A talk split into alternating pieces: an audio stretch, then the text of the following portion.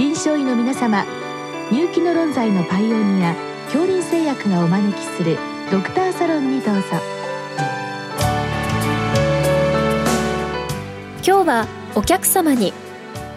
富永病院副院長竹島隆夫さんをお招きしております。サロンドクターは順天堂大学教授池田志学さんです。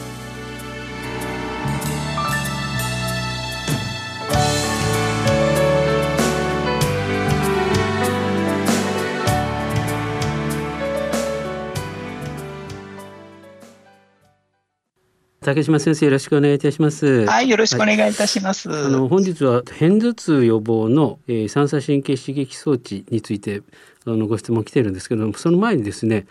あの片頭痛っていうのは今あのどういうふうな基準で起こるとされているんでしょうか？はい。あの、片頭痛の痛みはですね、三叉神経血管節っていう学説が有力でして、あの、三叉神経が何らかの刺激を受けて CGRP、カルシトニ遺伝子関連ペプタイドっていう物質を放出して、あの、血管の周囲で炎症が起こります。で、炎症が起こって血管が拡張すると、まあ、三叉神経をまた刺激するっていう。で、その刺激した三叉神経からまた CGRP が出てっていう形で、あの、神経原性の炎症が広がった状態が片頭痛の発作であるというふうにあの考えられています。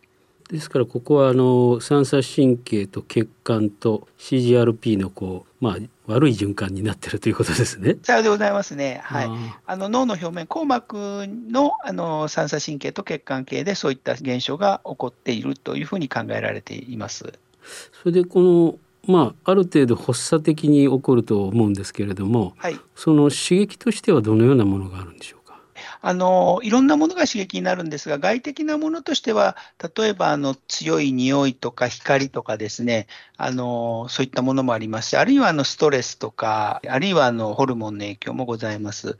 で、えっと、モレキュルで言えば、あのイオンの濃度の変化とか、あるいは興奮性アミノ酸ですね、グルタメートのようなものが、あのそういった刺激の最初のトリガーになるっていうふうに言われています。なるほど。まあ、なぜか三叉神経がそういう CGRP を出す準備状態になっていてそういった刺激によって出してしまうということなんですね。そうですね、はい、でそれがあの広がって連鎖反応的に広がったものがあの片頭痛の発作であるということであります。その CGRP に対して何か最近あの抗体製剤ができたと伺ったんですけれども、はい、どのようなものなんでしょうか？はい、あの CGRP に対する抗体、あるいは CGRP の受容体に対する抗体があのお薬として開発されていまして、あの月に1回注射しておくと、その CGRP の作用がブロックされますので、あのそういった形で CGRP が引き起こす三叉神経血管系の炎症を抑制することで、片頭痛発作を抑制するということで、あの非常にあの期待されているお薬です。えっ、と4月の下旬に一つ認可されたと伺ってはい、そうですね。4月の下旬に、あのガルカネズマブ、エムガルティってお薬があの承認されました。で、今あのちょうど日本では使い始めたところで、あの連休明けに使った患者さんが月に1回ですから、ちょうど1ヶ月目であの2回目の注射に帰ってこられているような状況で、あのいい方はもう本当にあの片頭痛の発作が少なくなって、あのこんなに頭軽くなったのは初めてだみたいなこともおっしゃる方方もいらっしゃいます。なるほど。こういったあの抗体製剤の適用っていうのはどのような方になるんでしょうか？はい、あの既存の治療で、まあ、なかなかうまくいかないことということで、あの既存の片頭痛の予防薬ですねがあの、まあ、効果がないか、あるいはあの妊用性が悪くて使えないっていう、一つ以上使えないっていうのが一つ、そしてあと、片頭痛の日数が月に4日以上あることっていうのが、まあ、条件になっています。で、そういう方に使いましょうっていうような保険適用になってございます。あのまあ、先生もおそらく治験に参加されたと思うんですけどもあの先生の感じられてる手応えっていうんですかねどのくらいの方で有効なんでしょうか？はい、あの有効性はかなり高くてですね、あのどの薬も大体あの片頭痛日数が半分以下になる人が50%以上いらっしゃいます。で、4分の1以下になる人が25%ぐらいで、1割ぐらいの方はもうほとんど頭痛なくなってしまうっていうような形ですので、あの、半数以上の方が明らかに有効で QOL が良くなっていて、1割ぐらいの人がもうほとんどヘデークフリー、あの、全く頭痛がなくなってしまうというようなお薬というふうに理解しています。その方のライフチェンジングというか、そういう薬なんですね。はい。あの、片頭痛っていうのは、あの、直接命には関わらない、まあ、疾患なわけですけれども、あの、生活の支障がすごく大きいんですね。で、それが、あの、月に何回も片頭痛の発作が起こると、そのために日常生活の支障が大きくて、で、あの、日常生活の積み重ねが、まあ、人生ですので、あの、私は、あの、片頭痛っていうのは人生を破壊する疾患だというふうに、あの、思うんですけれども、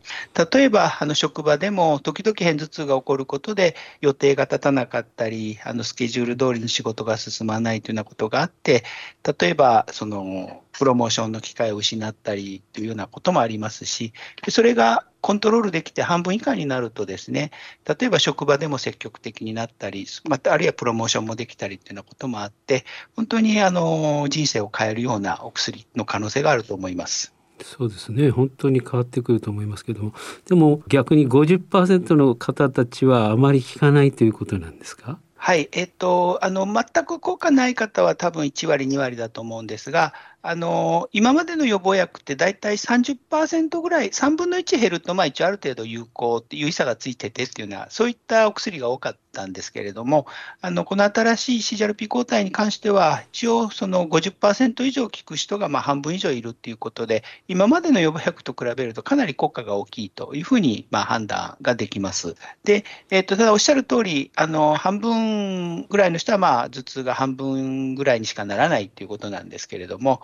あの、まあ、それでも、あの、QOL の阻害としてはかなり改善している。あるいは、あの、頭痛の日数が、えー、回数や日数はあまり変わらなくても、1回1回の発作が軽くなってるって方もいらっしゃいますので、そういう意味で全般的な QOL の改善はかなり期待できるのかなと思っているところです。なるほど回数とか変わらなくても1回のその重さっていうのがやはり軽くなってくる、ということですね。はい、おっしゃる通りです。なるほど。それでもう一つのご質問でこの三叉神経刺激装置っていうのがございますけれども、これはどういったものなんでしょうか？はい。あの、目の眼下の上ですね、眼下上の三叉神経、三叉神経の一種が、あの、えっと、眼下の上から出てくるわけですけれども、このあたりを電気刺激をすることで、三叉神経に刺激を与えることで、えー、三叉神経の疼痛域値を、えー、少し上げてですね、痛み発作を起こしにくくするという形で、片頭痛を予防するというような装置です。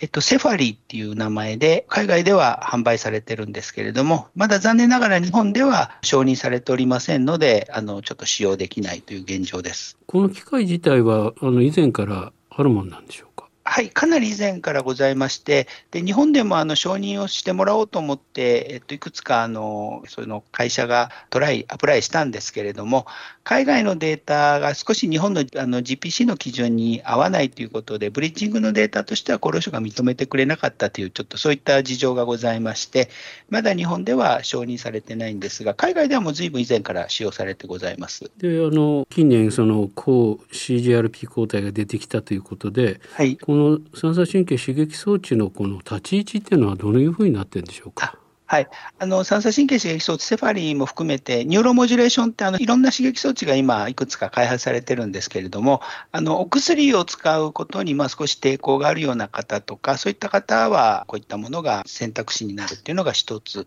それから一つの治療で、お薬だけでは不十分な方のまあ補助的な治療として、こういったあの神経刺激装置っていうのが位置づけられるかなと思っております。じゃああの抗 CGRP 抗体を使ってでまあ患者さんだいぶ良くなったんだけどもう少しなんとかならないのかなっていう感じで一緒にこう刺激装置も使うとかそんなことが想定されてるんでしょうか、はい、そうですねそういった使い方も可能かなと思います。でちょっとラジオでなかなか説明難しいと思うんですけれども、はい、どのようなものなんでしょうか？その装置っていうものは。はい、あのちょうど、えっと、ティアラをイメージしていただくといいんですけどもあのおでこのところにですねあのティアラのようにこう、えー、っとティアラですね。よく皇室の方つけていらっしゃるような、はい、眉間をこうちょっとこうあの圧迫するような形でプッとこうそうですね。はい。おっしゃる通りです。であのセファリーの2っていうのはそのティアラ型じゃなくてボタン型みたいになっていましておでこの眉間のところにポコッとこうあの小さな刺激装置を貼り付けるようなイメージで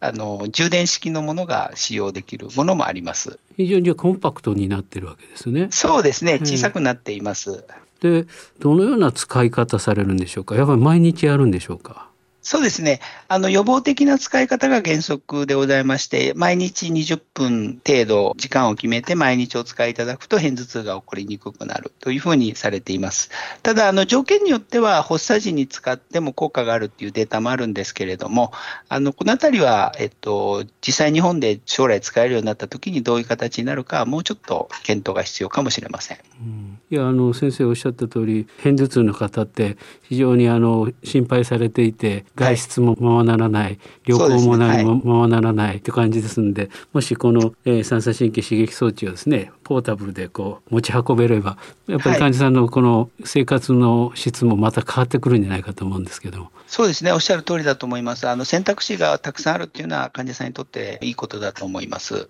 それで、まあ、あの抗 CGRP 抗体はまあ定期的に打ちつつですねそうですねそして、はい、もしもう発作にも、まあ、この装置が効くということになればですねそれを持ち運んでいてそしてあちょっとおかしいかなと思ったらそこでちょっと刺激するっていうんですかねそういったあのなんていうかこう非常にこうあの使い方の広がりもなんか考えられますよね。そうですねおっしゃる通りだと思います。いろんなあの患者さんがそれぞれのライフスタイルに合わせていろんな使い方がされていくんじゃないかなというふうに思います。そして患者さんのその生活の質を変えてですねあの行動範囲が広がるということは本当に素晴らしいなと思って伺っておりました、はい、どうもありがとうございました。はいどうもありがとうございました。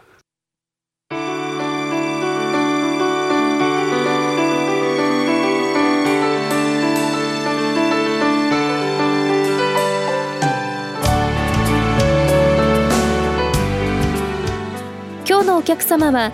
富永病院副院長竹島隆夫さん。サロンドクターは順天堂大学教授池田志学さんでした。それではこれで恐林製薬がお招きしましたドクターサロンを終わります。